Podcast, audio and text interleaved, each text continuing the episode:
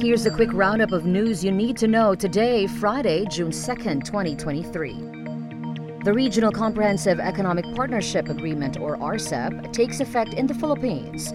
This paves the way for lower import taxes for goods from at least 14 other countries.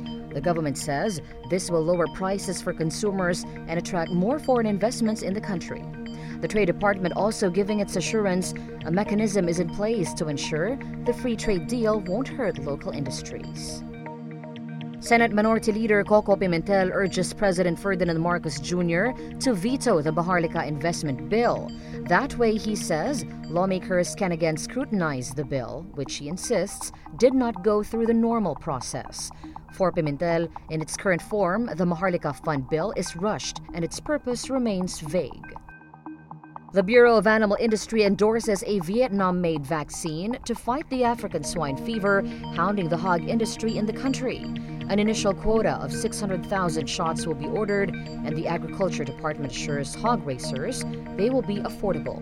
15 provinces in the country have been affected by ASF, mostly in the Visayas region.